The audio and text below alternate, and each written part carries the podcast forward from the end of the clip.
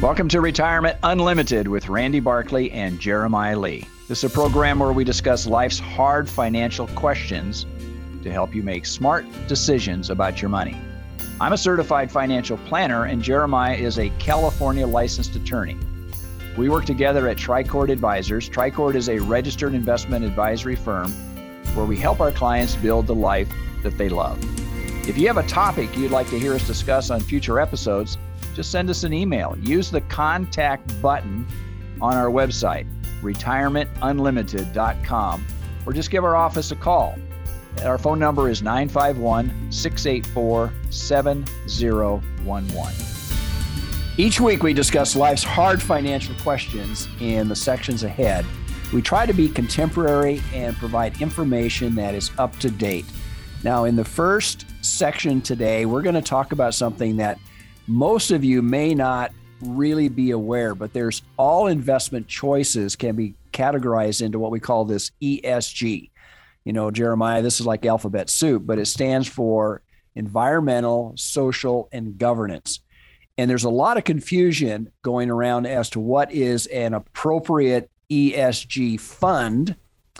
And like anything in the investment world, it, it gets it gets muddied and yeah. there's a lot of different definitions as to what really is a, a pure investment in those particular areas. Yeah, and these have become popular um, over the last probably decade or so.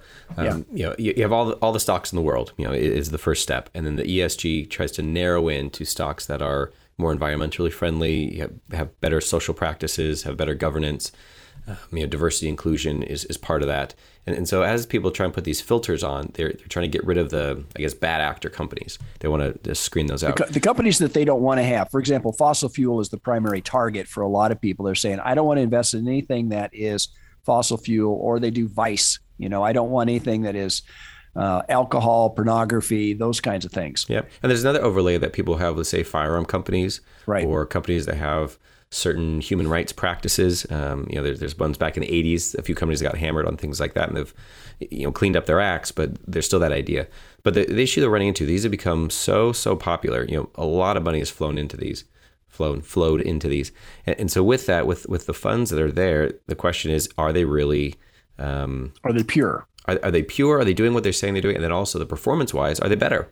You know, right. one of the pro- one of the, the arguments is to say if they're better companies for humanity, they're going to do better over the long run. And you know, I don't know if the long run is a thousand years or if the long run is three years. But I think the first question to talk about is is kind of what goes into these ESG funds. And you know, we've been reading a few articles and talking about this, but but the first one is really interesting. Is you might not be getting what you're paying for. Right. You, you look at this ESG fund, and one of the ways they rate these is they call it relative weighting. So there's a there's a, a fund, an iShares fund. It's called ESG Aware. Um, it's by a company called iShares. Well, some of the holdings in there include ExxonMobil, ConocoPhillips, you know, some ones that you would think would have big targets on their back. You would you would say that they would not be included, but it is it's odd to find them in the mix, right? Yeah. And the reason they got there is because the people running the fund, they go through all the different companies and they rate them on far as, as far as environmental, um, the governance and kind of the social items, and they give them a score. And whoever has a high enough score, they can include them in the portfolio. And so wherever that cutoff is, so you know, part of it is ExxonMobil, even though they're a oil producing company, they have you know quote unquote greenwashed what they're doing. They, they are they are taking steps forward to be environmentally mindful. And so some ESG funds have included them, saying, "Hey, you're doing a great job. You're a front runner relative to everyone else. We will include you." Whereas other people would say, "What is going on here?" Uh, most, most, investors aren't going to look at the particular holdings; they would look at the title, so to speak, the the outside package. Yep. You know, it's like buying cereal that is healthy, but then you go look at it and it's full of sugar. Yep. You know, it's like, wait a minute, what what's actually in underneath the wrapper? And I think this is what um, a lot of people now are starting to take a good hard look at and say, are these funds pure? Are they, in fact, do they follow the doctrine and the dictates of the investors? Yeah, and what what they wanted. And a lot of these funds, we'll, we'll talk about performance a little bit later, but a lot of these funds, you tend to take a performance hit in choosing this fund. Yeah. So if you took a performance hit and you're getting less return, and then you realize you're still invested in Exxon, you're still invested in ConocoPhillips, I, I could see some people being disillusioned a bit. So this the first one we talked about relative. They just do relative performance. They rate everybody and they pick people above a certain line. The next is exclusionary they take entire industries and they exclude them. And this is what I think most people uh, believe ESGs are doing. That they are, you say, we're not in oil, we're not in tobacco, you know, and we've simply exited and excluded all companies in this category. And I think a lot of investors, uh, when you ask them the question, okay, you have the option to do ESG. And first of all, you explain to them um, these are the options that are available to you. Even they pause. They don't really know, okay, what companies are that I don't want to have in my investment portfolio. You know, uh, so you go down through it, and and this is one of the problems that you have so you have to be able to separate out, and and you have what we call this direct indexing, so to speak. Uh, the best way to do that is to buy direct companies rather than buy uh, funds, but you still have difficulty separating out, you know, separating the wheat from the chaff. So you have this this this sorting that goes on, and the more you do that, of course, uh, the higher the expenses because the more background work that has to be done. Yeah, and the just like you're saying, the extreme version of that is custom, entirely custom. Someone may say, I don't mind oil companies. I just don't want to be exposed to tobacco or alcohol companies. And so they would need what you said, a, a custom structure to say you're cutting out these companies, but you're letting in all these others. And that becomes expensive. When we jump to that, I mean, the expense of these funds, some of them are very low expense, you know, but they're not the custom ones. You know, they're the ones where they've made a choice, made a, a right. I don't know, called a moral choice, uh, but they made some sort of a choice at some point and said, this is what we as a fund believe in. And so we're going to index it and we're going to buy these types of companies. And if you agree with us, buy our fund. You know, and that, that's done well. Those are the lowest expense. But others are either custom or they, they just cost a lot because they're constantly screening out and reviewing and analyzing and ranking companies. Because um, to your comment earlier, you know, when you first bought the fund, maybe Exxon wasn't a part of it because their score right. wasn't very good. But as you go down the line, maybe they've made some improvements, maybe they've implemented some social programs, and Exxon maybe now gets into the fund. And one, the investor may not realize it, but two, somebody had to keep watching and ranking. And so the expense of that goes up. So now you have potentially lower performance and higher fees. And it makes the industry question, you know, is ESG good for an individual? But also, is ESG appropriate to be included as like um, a 401k plan or something along those lines where you have a fiduciary operating your plan? It sounds nice that they're doing ESG funds, but if they're getting a lower return and they're paying more for it, do people care? Do, do they? Is it is it yeah. important? And the problem is, is that you'll find the younger generation, typically who don't have the money, uh, they're going to want to go into a fund, and a fund is going to be really difficult to sort, separate out specifically what the client desires. Whereas if you have a wealthier client who invests, let's say, a quarter of a million dollars to half a million dollars, that's where you you go either in direct indexing or you buy individual stocks. It's a mm. lot easier to filter out those and get exactly what you desire. And yep. then then you're looking at a benchmark. What benchmark do you do you compare your results with? And in most of these cases, of course, last year, you know, coming to the end of 21 and coming into 2022, we had a flip. So a lot of your high tech companies like Microsoft and some of those they were they were high on the list for ESG. Um, you know, I guess you know acceptable. But now all of a sudden they've dropped. We've seen a dramatic drop. But what rose to the top was energy companies, mm. you know, hmm. fossil fuel and such as that. So it's a dilemma for some companies because, you know, for some customers, because you're looking at, oh, are you willing to accept a lower return to accept, you know, your principle of ESG or to, do you have that kind of investment structure but are you willing to take a lot less return? And I think, you know, again, we looked at it from a rebalancing standpoint at the first of the year. And a lot of the companies that were the what I would consider the ESG favorites got out of favor from an investment standpoint. Mm-hmm. Yeah, and we have a, provider that we work with that does individual stocks, and they'll build a whole portfolio for our clients. You know, kind of a custom-made portfolio, and they have that overlay. They can do right. that to say we're going to pull out these types of specifics. Right. And for some clients, that's m- meaningful. For others, they're just looking for performance. But to put a few numbers on this, um, you know, first quarter, quarter one of 2022. Um, you know, this isn't each ESG fund, but an aggregate of kind of looking at a bunch of the ESG, ESG funds together. Um, when the market went down about 5.6, it was kind of earlier this year um, these ESG funds were down 7%. And so, you know, that, that's a 1.4% swing in just performance. And this specific quarter, the reason for that is energy was up roughly 40%. Um, you know, kind of year to date, energy's been up.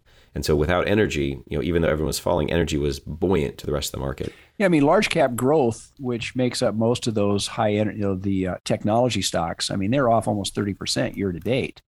And if you look at the large cap value, which would include a lot of your energy companies and manufacturers, which would be considered maybe unacceptable to a purist, uh, they're only off maybe like five or six percent. So there's almost like two different markets. Yeah. And so the question is, you know, are you are going to be that sensitive to performance? You know. Yeah. And the other thing I, think is really important to look at is when we think of energy, you know, we're thinking oil and gas. But a lot of those companies are working really hard. They, they, they see yeah. the future. They're not dumb. Yeah. Like they see the future. They're sure. moving to solar. They're moving to renewables. They're putting filters on their stuff. So you know the idea that they're you know as a category horrible companies i think is a bit overstated yeah i know. mean again like NextEra is a utility company out of the southeast and they've committed to be completely carbon neutral uh, by 2050 and they're probably one of the larger uh, energy providers that has gone massively into solar and wind energy and some of these so yeah. again so the, not not all of them are going to be comparable. I guess. Yeah, and the question with ESG is how many include that energy company, you know, right? how many of them would still exclude it because it's an energy company? They just don't want anything to do with it, and that, right. It's a hard hard line. Um, yeah, well, well, if you guys have a question um, or something you want us to talk about in a future episode, uh, feel free to send us an email using our website or give us a call. It's 951 684 7011. We'll pick up the conversation after the break. You know, retirement is supposed to be a secure time. Are you secure? Do you and your loved ones have the information needed to make the right decisions about retirement? You need counsel, not another salesperson, an advisor that looks out for your interest more than theirs. This is Dennis Prager, and I'd like you to call Randy Barkley, a certified financial planner who's been serving the Inland Empire for over 26 years.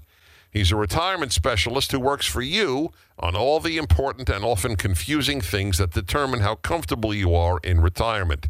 Call Randy Barkley for a free consultation and learn for yourself what I've learned. He can be trusted. Randy Barkley, 888 627 8371.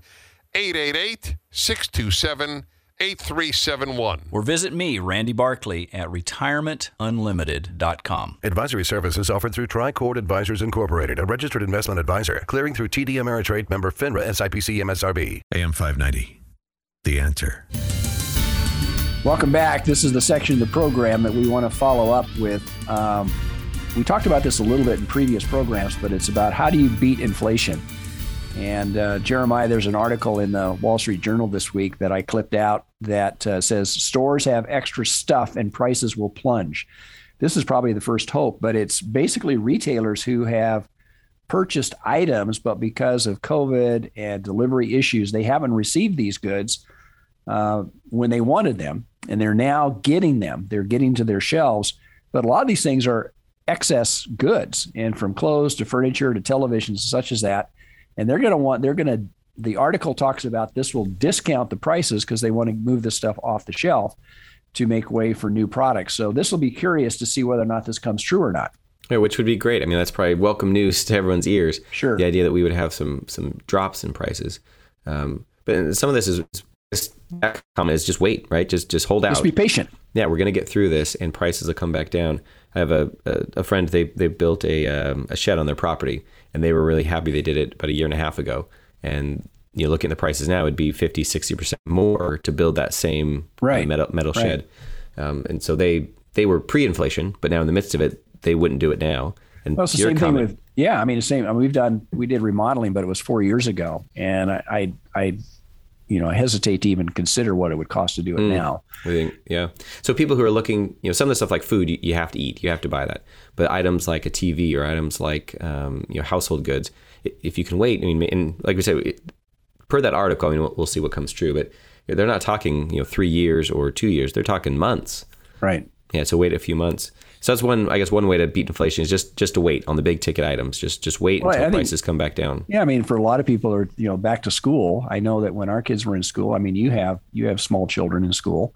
I mean, getting prepared to go back to school this fall is a big expense because you go back and equip and clothe and you know you, supplies and things like that. So. Uh, try to get ahead of it. Don't try to wait to the last minute when yeah. uh, retailers will increase the price. So yeah, if it pushes up. So I guess one option is wait. One option is kind of the opposite is is, is buy it before it goes up. and so things like Right. back to school supplies, you know, maybe those prices will be going up. If you see a see a deal or see a moment, you know, it could be something to lock in that price. The other one I always think is interesting with uh, times of inflation is what they call it shrinkflation. And you see this It is deceptive, isn't it it? is, yeah. It, it shrinkflation is when you pay the same price, but you get less in the the package. Whether it's a restaurant where we used to be, a, you know, eight ounce steak is now a six ounce steak. But I always, I don't know what the normal packaging of potato chips should be. But I'm always amazed when you open the bag and you look in and a, you know, brand new bag. yeah, it's, it's half full. And I imagine uh, with shrinkflation, one way they would do this is say instead of the normal size bag holding, I don't know what's in a chip bag, but say 12 ounces or 20 ounces of chips. Yeah, it's, it's by it's by volume, right? Yeah, I mean, it's come but- down, and so there's fewer chips, even though it's the same bag. And so shrinkflation is something just to be mindful of. Of um, as you're shopping, w- one comment that we've seen is is the major brands tend to do this first. The major name brands have the ability to give you less, and you still buy it. Whereas you buy off brands, they tend to stick with the normal serving size. So Yeah, because just be how many? Because I know on the shelf, if you look at it, it'll show you what your cost is per ounce or per pound or whatever. But you know, as a consumer, at maybe it's because I'm I don't do a lot of grocery shopping for our household, but on occasion I'll look at that when I do shop. But most people don't. They'll just they'll buy whatever the brand that they're used to, and they'll they won't look at that. So it's it's a subtle change, but it's a way to um, have the appearance that you're not buying something that's more expensive because of inflation, but you're actually getting less in your purchase, right? Love it. Yeah, so keep an eye. The other kind of strategy is if someone has not yet taken Social Security, you can wait for Social Security and delay that. Every year that you delay Social Security, you get an increase. Eight And so- percent, folks. Eight percent increase. And that's hard to beat. I mean, that's hard to beat anywhere. Yeah. So as you get, you know, from uh, you know, the first time you take Social Security up until your full retirement age, so 66 and a half for most people, and then from there up until 70, every year you delay, you get an 8% increase. And so just one year of delaying it, if your finances can provide it, it's an 8% increase. And that increase is, you get that increase the rest of your life. You get to keep that locked in value. And Social Security has a cost of living adjustment. So as um, you know, as inflation does impact, it will increase subsequent years by whatever the inflationary rate is, whatever the declared rate is by the federal government. So Yeah. The other one that Randy you've mentioned before, and I think is just a great one, is if you're leasing a car. Right. And Randy, you you explained this I think really well before. If you want to take this one, I'm just so impressed with the idea of of how this could work out. Well, we lease because my, my wife drives to very low mileage on an annualized basis. So we have a low cost lease. But during this inflationary time, when used cars have shot up so much, I went and took a look at my residual value on the buyback lease. And I went, well, I can buy this car back. It has very low mileage and I can buy it back. And I am reducing the effective cost of replacing that car by about almost by 20 to th- 25, 30%. It's amazing. I went and talked to the dealer and I said, if I were to sell this car back to you right now, what would you give it? What would you give to me uh, for this car? And it was, I was shocked. It was about $10,000 more than what the residual value was. So Wow. that to me is, is significant. In essence, I know a car that we've taken care of and I know what the mileage is. I know what it's, you know, I mean, it would be something that we would continue to use. Yeah. So again, it's, it's, that just, it's just a way of making decisions, right? Yeah, that residual value is negotiated at the beginning of a lease. So anyone who's been in a lease, in essence, kind of pre-COVID, and had that lease through COVID, and all these increased used car prices, that number has been the same. You know, it's been locked in, and so now as the markets have shifted, you may be sitting in a position where you either keep that car, you, you buy it at the end, and now you have it, or you just buy it and then turn around and sell it again, and then buy something new. You know, if you get a new lease, of course, the prices are adjusted; they're higher. So if you have to go from leasing one to leasing another, you know, you're still going to be trapped in that same bubble. But but because you negotiated that at the beginning of the term of your lease, there's a number of people who are sitting in a good position that they have, in essence, equity in their vehicle, which is Right. which is odd. Yeah. I think one of the other things we've talked about in previous programs is that if you have excess savings and you're just looking to wait, what am I going to do with my savings?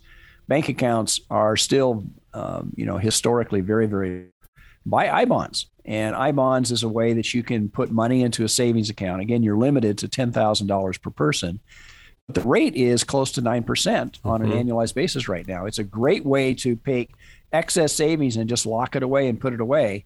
Uh, this is money that you can reach in and grab out later, but it is something that the government will uh, pay those pay those higher interest rates, and and you still have the, you know, the treasury or the the government support on those particular holdings. Yep, and I, I bonds are, are so great. Um, people who are interested, there's a lot of articles out there you can read Um, basically, you have to go to treasurydirect.gov is this kind of the website, and it's directly with the federal government, and you can purchase these. You have to set up an account and purchase them. But the the nice part about these is the the, the principal you put in, it never goes less than it never goes down. You know, it can only go up from there, which Right. is nice for a lot of people. And right now they're paying, like you said, right around nine percent, which is a phenomenal return in, in this day's market. They're, they're limited. And never You can only guarantee buy- on the guarantee of the principal, right? So that's good. Yep, you get it back. So by the federal government.